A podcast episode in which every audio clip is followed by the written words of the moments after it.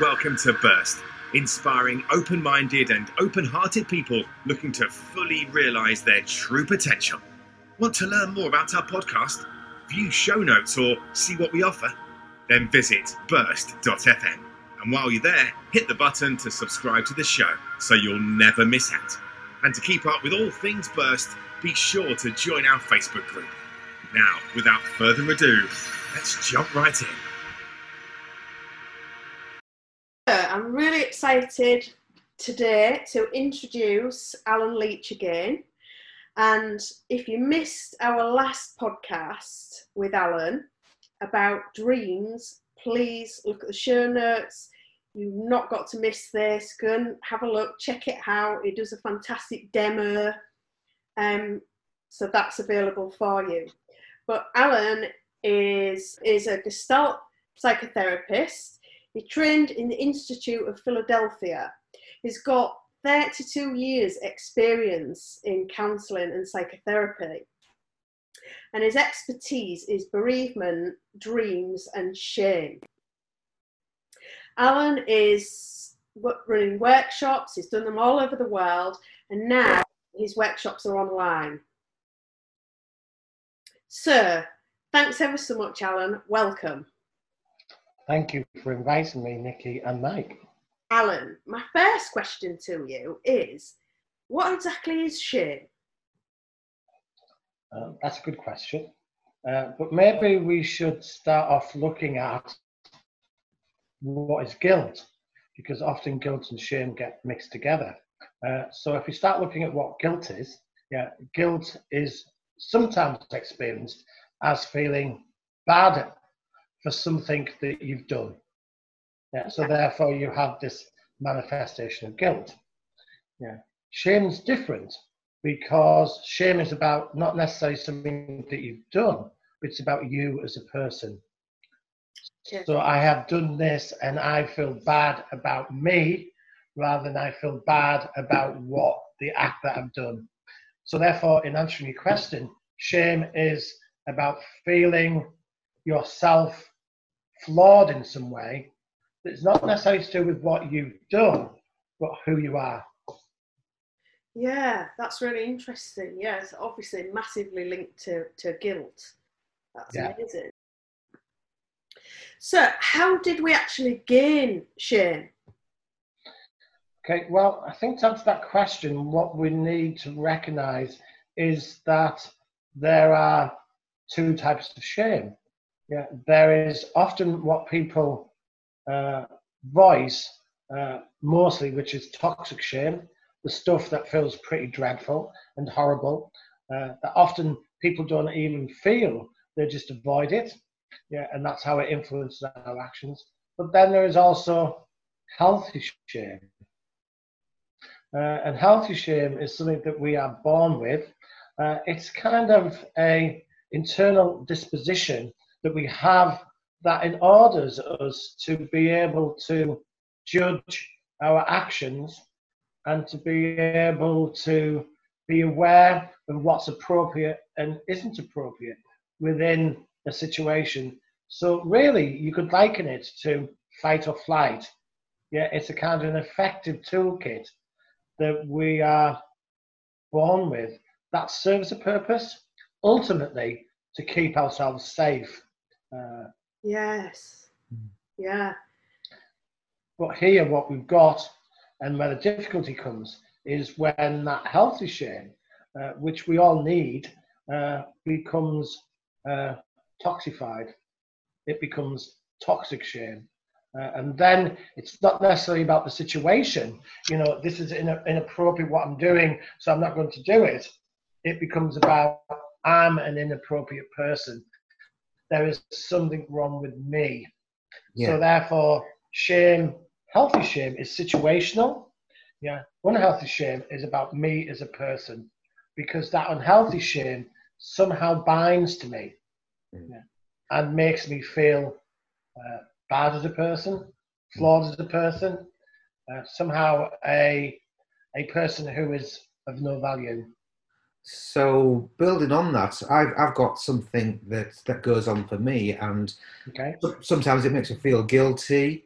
um, or, or there's that guilt, there's that guilt shame play in there, and, and I I know that it's something which is a gift for me, but then sometimes people will question me about it, and so therefore I feel guilt. So basically, I could be watching TV, and some Yeah. advert will come on, and all of a sudden I'll start crying because emotionally something really nice is happening for somebody, and I can see that playing out, and I have tears of joy. And people say, "Oh, what are you so soppy for?" And and so you know, I feel guilt because should I be feeling that, or is it shame that I'm feeling? So, so I suppose there's two questions in there: what's that all about, and what is it I'm really genuinely feeling? Yeah, I mean, this is a really good example. And certainly we could look at Brené Brown's work, known as the shame woman or the spiritual awakening woman. Yeah, that she talks about shame often linked to vulnerability. Yeah, and here we've got situation where you are being moved by something uh, and therefore you cry. Yeah, which means that there's a certain amount of vulnerability in that emotion. And then you've got somebody who then attempts to shut you down by saying you're soppy, which then is a shamey thing to say. And my guess is then you could take that as personal, like there's something wrong with me.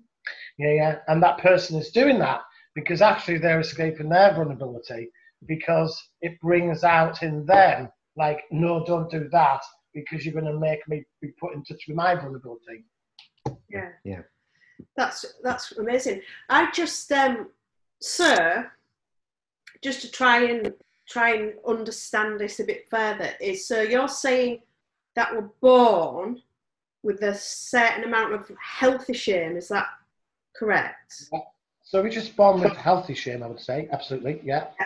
So, um, so does the tipping? So, do, could the unbalancement? And again, like you've said, it, it's it. I see it as like it's on a spectrum, a scale.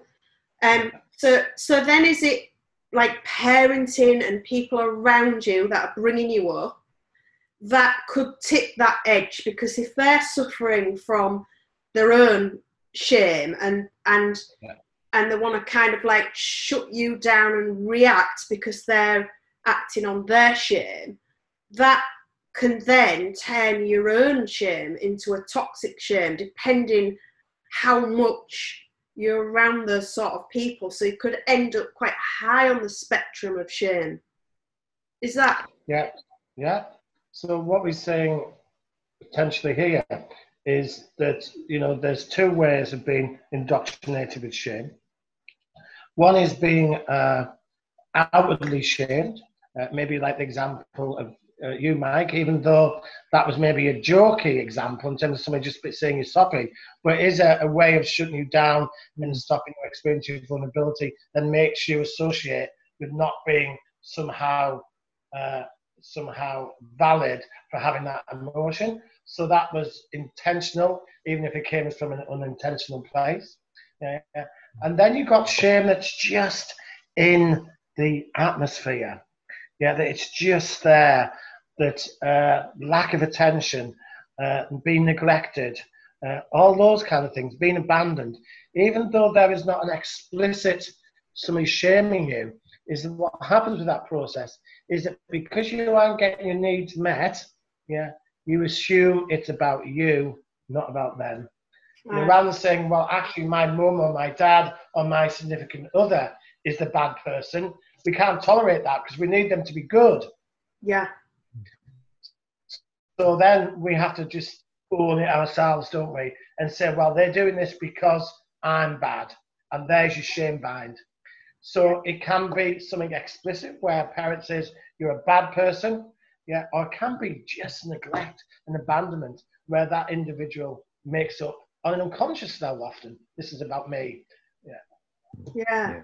So, I mean, it is so, like you've said, it's kind of like a protective thing, a healthy amount as well, because you know, you, could- you could say somebody with no shame could act really sort of, um, what's the word, like antisocial in certain situations, or they could run out into the street naked because they've got no, no shame.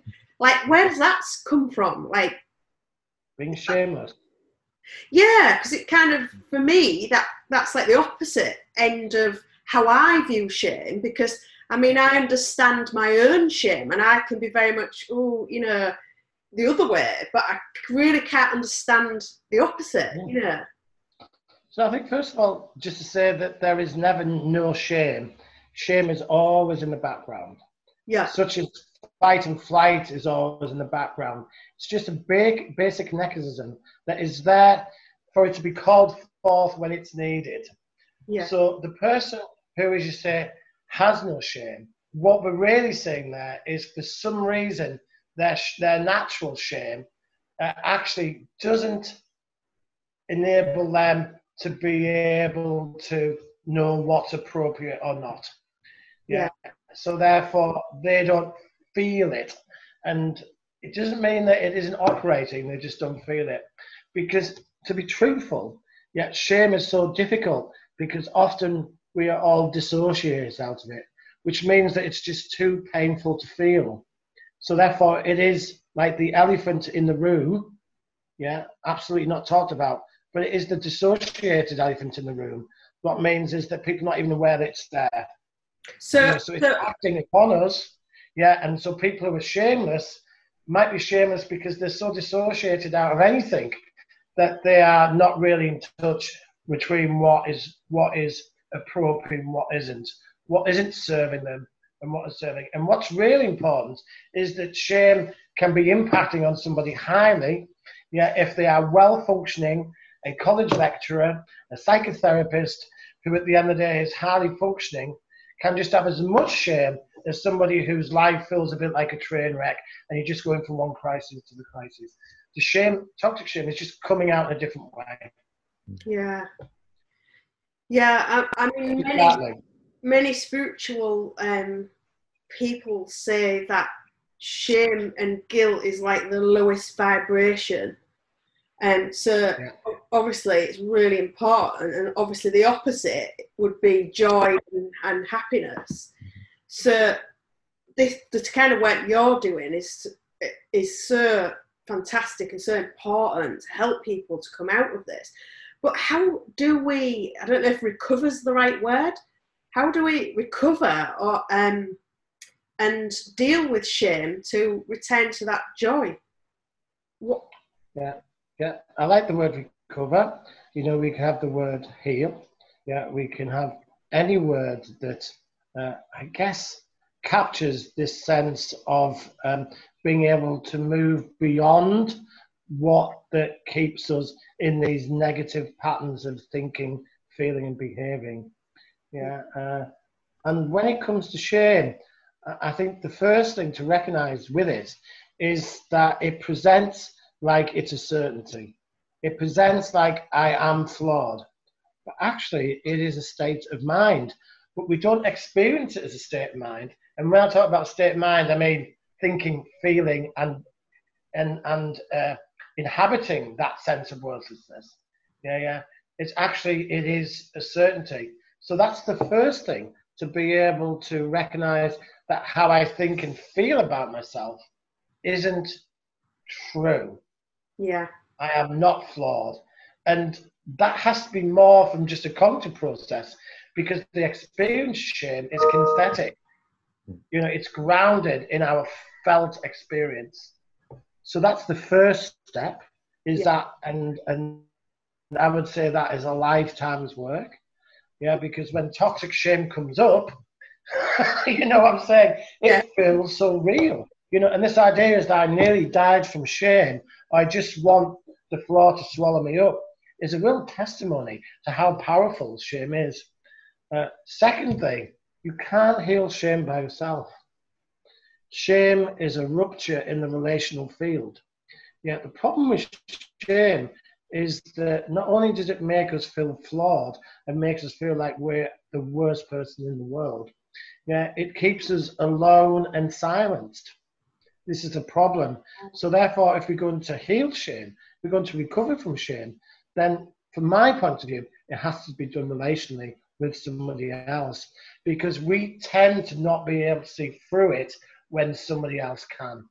So the shame, the toxic shame, the rupture has to be repaired with somebody else, be that a therapist, be that with a healer, uh, you know, be that also from a spiritual sense, from uh, from God or wherever you get your life energy from. Yeah. So that's the second point, really. Uh, and the third one is self-compassion. You know, Uh, self-compassion. Mm. Yeah. Yeah, which is um, having an empathy for oneself. You know, Yeah. Brené Brown said the antidote for shame is empathy. Yeah. Yeah. And by this work that you're doing, like the workshops, you're inviting people into a really safe space. And I guess you're sharing your own stories of shame so that it encourages others to be okay with vulnerability. Yeah, yeah, absolutely. Yeah, yeah, I, I think the key here, like many things, is that uh, if we talk about grief here, and we say, well, what happens in order for grief to be healed is it needs to be witnessed.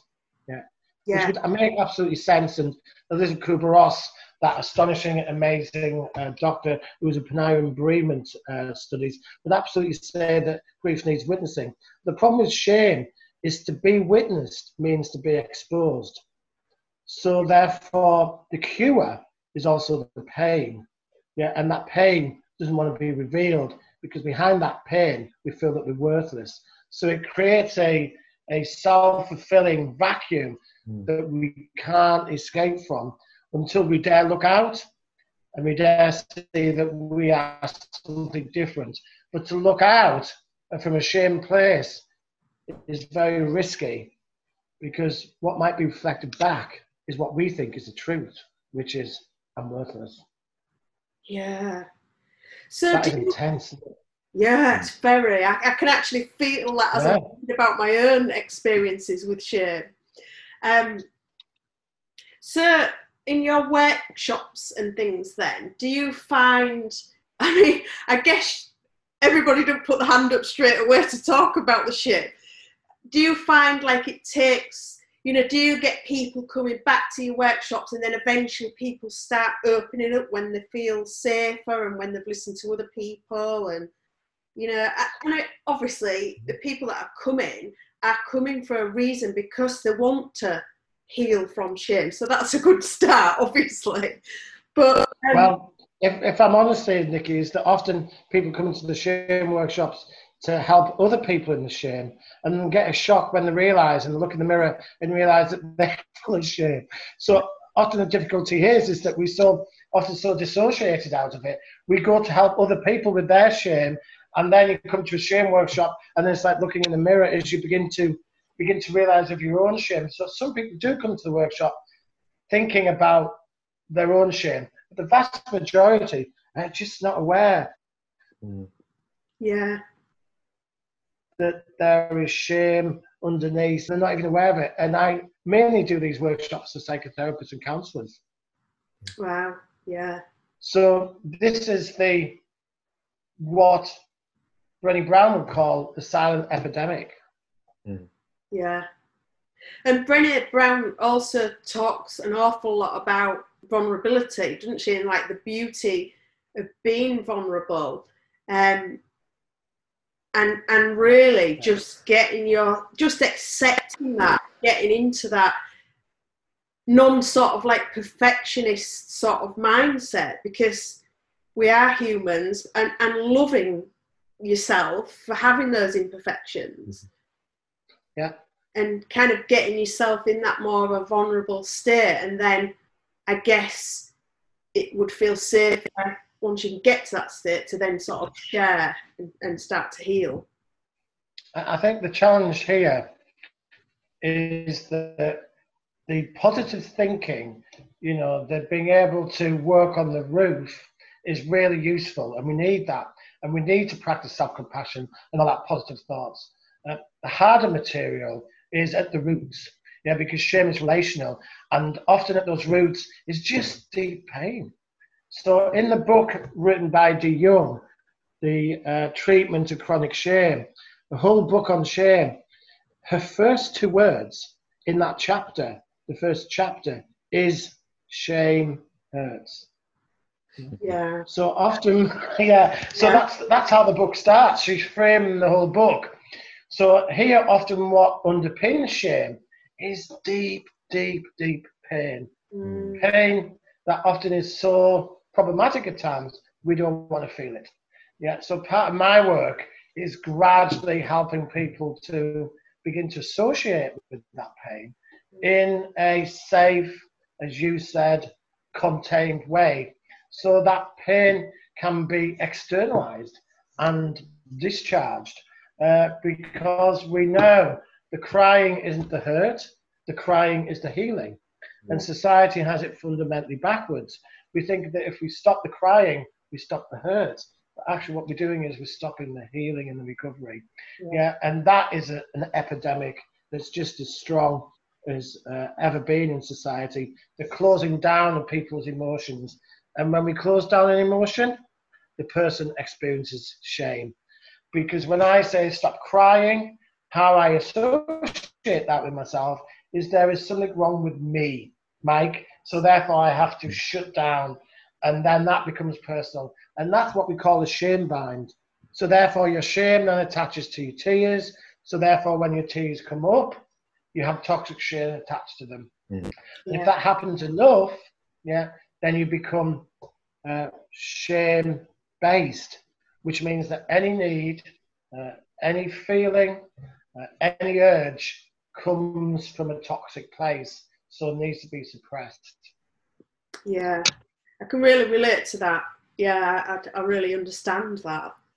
Yeah, You've got a felt sense of that, Nikki, I can see. And talking about this stuff is incredibly restimulative. Uh, as I'm talking about it now, I'm getting a slight headache. So even for me, who you know spends a lot of time working on shame, uh, it's incredibly emotive. Uh, even if you feel detached from it, it doesn't mean it's not emotive.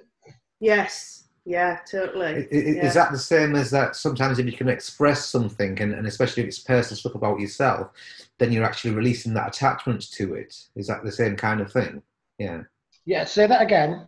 You, saw like you, you know, if you can actually express something. So if I start talking more about the the, the emotions that come up um, whilst watching TV adverts or, or something which is touching my heartstrings, the more I've actually expressed it, then the more I'm actually detaching from it. But but sometimes you can actually get that blindness, you know, when when when it hits you from out the blue. So there's a lot of things in, in, in play there, isn't there? There is. So, I mean, if you use that example for healthy shame and unhealthy shame, so therefore, if I begin to be upset, yeah, and my tears come up, yeah, then healthy shame would be able to help me navigate that situation. Is this need for me to cry going to be held by the environment? Am I going to be in a position where people are going to respect me and they're going to hold me? Uh, if they're not, then my shame stops me from moving forward and I withdraw. Hmm. That's healthy, yeah, because the environment isn't a safe environment to do it. The problem comes when that happens in therapy, when you know I need to cry, I still feels unsafe, even though I'm as safe as houses. And that's where the problem comes: is you can't associate between a safe environment and a non-safe environment. Hmm. So the world becomes an incredibly threatening place. So somebody who is shame-based, like myself, is there's a part of me that always feels unsafe. Always feels unsafe. Yeah, yeah, I can relate. I to know that. if you come behind me now, I'll jump out of my skin. You can see traumatized people a mile off. You know, it's just walk behind them and see how high they jump. But we've been, and another antidote to shame is having a sense of humour about it. Yeah. Yeah. You know, yeah, and, and a sense of humour that is kind of um, gives you some light relief from it. You know, so you know there is a sense of humour that deflects, and there's a sense of humour that really appreciates your dilemma. So um, sometimes a bit of discernment to know which one's which. But yeah. yeah. So, so here, isn't it, is that we've got a situation where many people who are shame-based like myself are constantly going around feeling unsafe, but they're also dissociated from it. yeah, It's it's it's it's having two realities. Is that on on the first thing, I look like I'm secure, and I look like I am a person broken. You know, I am uh, surviving and just getting through with a front that I'm not even aware of. Yeah. not even aware of. Wow. Well, I mean, thankfully, we've got people like you working with shame then. very, very, it's a very, very expertise area, isn't it? Obviously, psychologists, counsellors, and, and what have you, but I guess it is quite an expertise even within that field because I mean, you're saying that you've got quite a lot of psychotherapists, counsellors coming onto your courses because obviously they want to learn more about that specific area. I think the biggest challenge is you can have all the skills, you can be the most uh, qualified and informed counsellor. If you're working with shame, you can't leave your shame at the door, you have to bring it in. Mm. Yeah, because if I am going to work with somebody in their shame, yeah, then I need to have my shame available to me because I need to know how that and their shame is impacting on my shame. Yeah. And what happens is that I don't want to dance around the client's shame because I'm dancing around my own shame. Yeah, yeah, true. I think that's a challenge, really. Uh, and for all of us who moving towards uh, uh, moving towards empowerment, moving towards self-actualization, moving towards wholeness and completeness, is that sometimes we are faced with the biggest of pains. Yeah, Kaufman said that uh, shame is the soul of the sickness of the soul. Mm, Yeah, yeah. yeah. It doesn't get much deeper than that, does it, in terms Yeah. of our fabric of who we are? no, You're saying that you know th- th- that um, shame's a sickness of the of the soul. So within your workshops, what is it that that the people that come onto your workshops? What is the biggest takeaway? What's the the outcome? You know, where where, where do they move on to from there? I think that's a really good question. And often when we start talking about shame, we can quickly just get into the manifestation of toxic shame. And it can be very negative and all consuming because that's the experience of shame. So when people come into the workshop and I ask them one word they associate with shame, it tends to be incredibly negative. The majority of people say things like exposure, they say words like humiliation, and they say words uh, like hurt. Yeah, but when they're leaving the workshop, when I ask them what word would they associate with shame now, it tends to be words that are optimistic, that are full of healing. So they tend to say words like light, hope, freedom, Mm. and the beautiful word that you use, Nikki, joy. Because actually, within our shame, there is so much growth. In our shame is often the most hurliest hurts that we want to heal and recover from. So I often say that the healing is in the wound. We know that, don't we? yeah, So therefore, if shame is a deep wound, then the healing potential from that deep wound is probably the biggest healing potential of all. Because actually, what it's doing is that it's freeing us from that stuff that keeps us joyless, that keeps us pinned down to feeling uh, bad about ourselves. To step into our worth, step into fully who we can be, is really at the heart of shame work. It's beautiful. yeah. Wow, Yeah, that's a really good Yeah. explanation. And Mm. I just want to say, um, I'm so thankful um, that there are people like you working with this and sharing your expertise, and that there is a light at the end of the tunnel for people.